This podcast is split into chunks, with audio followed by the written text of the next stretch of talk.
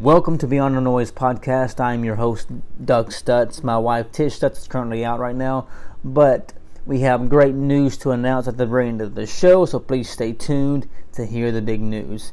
So, last night we had the opportunity to go over to a church in Bleakwood, Texas. Uh, Pastor Danny Benston and his uh, wonderful, wonderful crowd of people over there at the Vision Outreach Church. Uh, it's full gospel.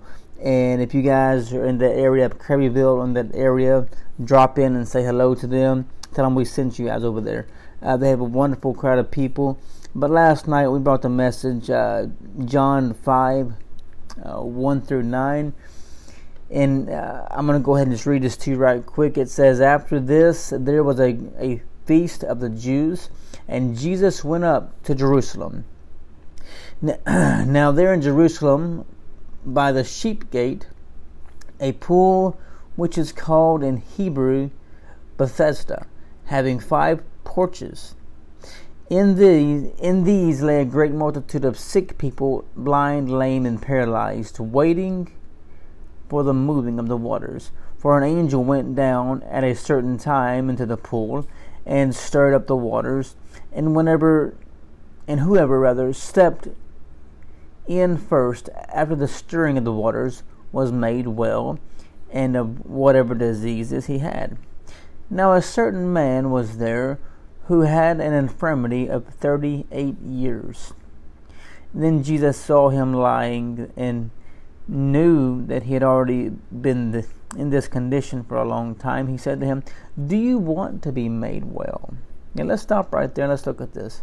38 years could you imagine being of a of a sick nature and being uh, lame or being paralyzed in one spot for 38 years, whenever in all reality, literally a few feet of, ahead of you, you have healing waters. Now let's look at that. You let's look at today's church in the condition of the body. You know, I I know that. Uh, that everyone that listens to these podcasts, we're all saved, sanctified. But let's take a chance and let's say that there's someone out there who isn't saved and sanctified. Praise the Lord. So we see this picture. We see this picture of a of a person lying down for 38 years. Whenever uh, the pool of Bethesda is just right there, and the stirring is happening, and the power of God is moving within that body of water, and you if you could just get there, you could get healed. But then all around you, you have people stepping over you, and and this, if you'll notice as you read on down, uh, the sick man answered Jesus and said, "Sir, I have no man to put me into the pool when the waters are stirred up, but while I am coming, another would step down before me." And Jesus said to him, Rise, take up your bed and walk. And immediately the man, the man was made well, took up his bed and walked. And that day was the Sabbath. Did you notice that Jesus works on the Sabbath whenever it came to healings? He did that again over in chapter 9 where, where he healed that, that one man who was blind at the pool of Siloam. So, you know, with all that being said, we have to look at we have to look at like this. In today's time, as as we all go to church and we all uh, sit there in our pews on Sunday mornings, we we have to wonder to ourselves: Is this all there is to church? Do we just come to a church and sit there and and listen to our pastors carry the word? And minister the gospel. I know this is going to be a hard message today, and I love you guys. I want you to know from the bottom of my heart we love you, but this is where God's leading, you see. Uh, we go to a church and we sit there, and, and, and, the pastor preaches his heart out and gives you the word of God and gives you all that God's given him to give you. And yet we sit on our hands, and, and so many times we just go through the motions and then we complain because we're not being fed from God in all reality, it's us. We need to look, look at ourselves and say, God, search me. God, search my heart. And whenever you get to that, that point and God has searched you and it's not you, then that's a different story. But if it is you, then we need to make sure that our heart's right with God and our, our motives are pure and our motives are holy before God. Uh, because so many times we fall into this trap of, well, I'm just not being fed, so I'm going to find every excuse that I can not to fit in and not to be a part of what God's doing. so, with all that being said, um, we find ourselves in a in a place here in the book of John where this this man is being stepped over, and no one is helping him, no one is encouraging him to to get into the waters. We are merely stepping over him. Everyone around him is getting blessed besides him. You know, and we look at this and it took Jesus coming to him. It took Jesus coming to him and saying, "You know what? Let me help you. Let me reach my hand out. Let me pick you up." You see, he didn't have to get that pull after all because Jesus was right there. And when Jesus came onto the scene, things happened. Whenever you call on the name of Jesus, things happen. Whenever you step out, and if okay, let's just say, for example, maybe you're you're battling an addiction. Maybe you're you're addicted to something. Uh, we have to ask ourselves: number one, do you want to be free? Do you want to be freed from whatever you're addicted to, be it drugs, alcohol, smoking cigarettes, or television, or, or gluttony, or there's a laundry list of things that you can be addicted to. So you have to ask yourselves, do I want to be freed from my addiction? And if you say yes, that's, that's wonderful because that's that's the first step is saying, okay, Jesus, take this from me. Take this from me just like this paralyzed guy said, if I only had someone there to bring me to the water. So we had we had to ask ourselves, are we really going to Jesus and asking him? And if you are, then it's time to say, okay, Lord, this is yours. This thing that I'm addicted to, it's yours. And lay it at the feet of Jesus and walk away lay that addiction down and walk away. You see, you're not listening to a person that's never had problems because I we we've had problems before. We we're human, we're flesh. We've had hangups, we've had addictions, and so it's it's a it's a beautiful thing to know that my Jesus loves me enough to go to a cross and to shed His blood. You see, whenever the waters would would churn and they would stir, that's whenever people would rush to the waters. So right there where you are in your home or in your vehicle or maybe uh, wherever on the job, wherever you're listening to this podcast today, you know, maybe it's time for you to step out. Maybe the waters are churning and it's time for you to step out. And it's time for you to uh, go beyond the normal, go beyond the natural and step into the supernatural because that's where you get your healings, you see. It isn't so much in the natural because we can't really explain these things. People ask me all the time, can you explain how, how God is doing this in y'all's ministry? And I can't, and I don't want to because I can't, I don't want to understand. God did not call me to be a banker. He didn't call me to be an accountant. He called me to be a minister of the gospel. And so that's what we do. You, you know, we have the honor of, of uh, let me let me say this first. We have a Bible study locally on weekends whenever we're home and not ministering as someplace across. Um, we have a Bible study here locally, and my whole life I was told never to associate with other religions, never to talk to other religions or other doctrines, or other belief systems, because well they're going to try to pull you into it. And see, uh, I believe now that I'm an adult, I believe differently. I believe that as long as you're sitting down and talking about the Bible, and as long as you can agree that there, there's but one way to heaven, and that's through Jesus Christ and the blood of Jesus and the remission of sins, and you agree on a lot of the, a lot of the same beliefs. You know, I think that it, it's okay, and also I think that it's important to educate you, educate yourself on other other beliefs. So whenever you approach, you you may be able to to show them in the Word of God uh, a way that they can understand. So, you know, we we believe that everything happens by divine order. We believe that that nothing is is an accident.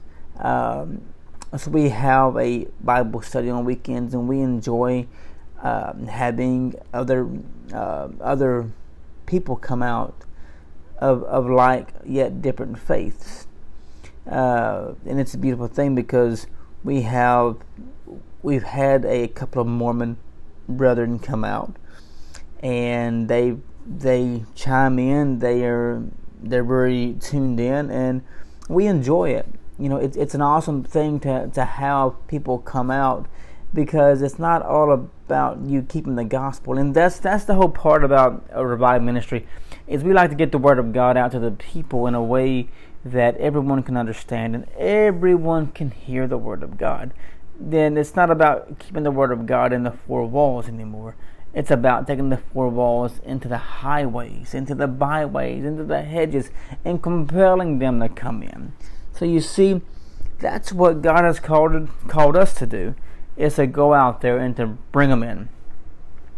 You know, um, we we have been going nonstop. We have some upcoming uh, services, and we have one in in Louisiana coming up, and then we we leave Louisiana and we go straight due north to Arkansas, and we believe that God's going to do mighty mighty things. But if you look back in your word here, though uh, the blind, the sick, and the paralyzed, and the lame. That's in in in chapter five. If you look around you, how many people in the church today are sick, blind, lame, and paralyzed? How many people have been sitting on them pews for 38 years? How many people have been stagnant and sitting in them pews for 38 years, not wanting to move not wanting to, to speak to anyone else that's outside of their, their little organization, their little organized ministry. You see, it's about getting the Word of God out. It's about speaking to those who may or may not have salvation and spreading the gospel to them and allowing God to move on them in a mighty, mighty way. This this past Sunday at our home church, we had a guest minister come in from the Carolinas, and, and he's a young guy. He's 19, I believe, and um, I think his name. I'm bad with I'm bad with names. I'm good at faces. I think his name was. Oh my goodness, what's his name? Noah. Noah Mullins. Noah Mullins. That's who it was. So, brother Noah Mullins, he's 19 years old, and he preached a good message. He he had a very good message that, that he brought, and I like how he tied tied in his message. You see, we need more young people who are willing to do just that, and that's get into the pool and get a touch from God. And the ones who are sitting on the pews who've been there for 38 years, who's paralyzed because they just don't want to move. They want someone else to come along and pick them up and drag them over there to the pool to get into the water. You know, uh, those are the ones who's going to watch everyone else surpass them in the, in the ministry. And then that person's going to begin to hold grudges because they're not where they really need to be with God, so they're going to judge everybody else. And I'm saying all that from a personal experience, and I believe that, that God can touch them people. Um, let's see what else we got here. Uh, It's usually whenever Tish is here, we can kind of chat about things, but she is actually out today. So, John 9 1 through 14 talks about the pool of Siloam located just south of the city. That's where Jesus healed the blind man. And this happened on the Sabbath. So, check this out. Jesus required this man, he didn't have to, but he told this guy to take the mud, take the and put it in his eyes. Jesus took the mud and put it in this man's eyes. And when he did that, he got a sight.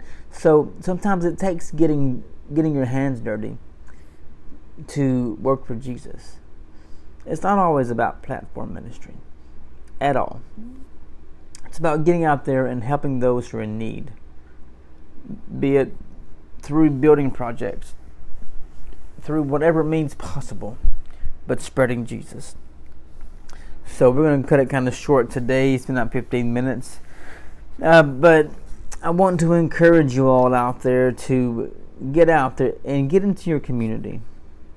And I challenge you to reach 70 people this week. You know, our Mormon brethren, they I was asking them the other day when they came out to the Bible study. Bear in mind, we're we're not Mormon, but they just happened to be there. When we got there, they come on over and they joined in with our little Bible study, which is awesome. But I was asking all kind of questions, and one of the questions that I asked was, "How many people do you reach in a week's time?" And uh, rough numbers, they said roughly about seventy people, which is wonderful. I said, "Okay." I said, "How many of those do you uh, convert?" And they said roughly about. I think it said um, the the number was less than that but they give out 10 houses a day, though. And I'm asking myself, wow, we can't even get one house a day because we're too scared to go talk to people. And my question to you today is Is it worth getting out of your comfort zone to reach one person for Jesus? Is it worth stepping outside of your little bubble to reach someone for Jesus? Think about that. Think about that tonight and today, as you go about your day and you get home tonight, think about that. Is stepping out really worth that one person's soul? So here we go. So with a big announcement, let's get a little drum roll. Ching! The big announcement for Revive Ministries. The big announcement for me and Tish. The big announcement for growth is we're having a baby. Yep, you heard it correctly the Stutz family is expanding. We are uh, adding one more to the flock of children, one more to, to our kids, and we're going to be uh, having three kids then. Praise the Lord, multiplying and being biblical. Uh, you know, last night, whenever Tish said, Hey, I'm having a baby, I said, Yeah, I want a second opinion. So she tested again, and it says it's true. It's truth. She's having a baby. So we're just excited to see what we're going to be having. Um, stay in touch with us. We'll let you know when when the shower is and everything else. We're excited about this great thing. We uh, I, I, I told my pastor today about it, and he says we're gonna we're gonna fill the church one way or another. So, and I'm all about that the church. So, if you guys uh, feel free to reach out to us, drop us a call, drop us a text message. Um, in closing, it was great. Like I said, it was great to be in Bleakwood tonight. I got to reconnect with some, some old friends of mine. Uh, Mr. Andy Hayes and, and, his family, great people, born and raised with them, wonderful folks. Uh, if you get a chance, if you're in the Bleakwood, Kirbyville area, drop in there and say hi to them all. And um, just when you get there, just love on Jesus. That's the main thing. So, you guys and you girls have a great, great rest of your day. I know it's going to be a wonderful day here in Texas as we continue to press and continue to preach the word. We're headed to Louisiana on the 6th. We're headed to the uh, to the uh, Arkansas on the 12th to the 18th. God is doing mighty things. Just remember this in closing. You never walk alone when you walk with God. I will see you guys on Wednesday morning at 8 a.m. Tish will be back on the show. Thank you, Jesus. you guys think have a wonderful, wonderful day.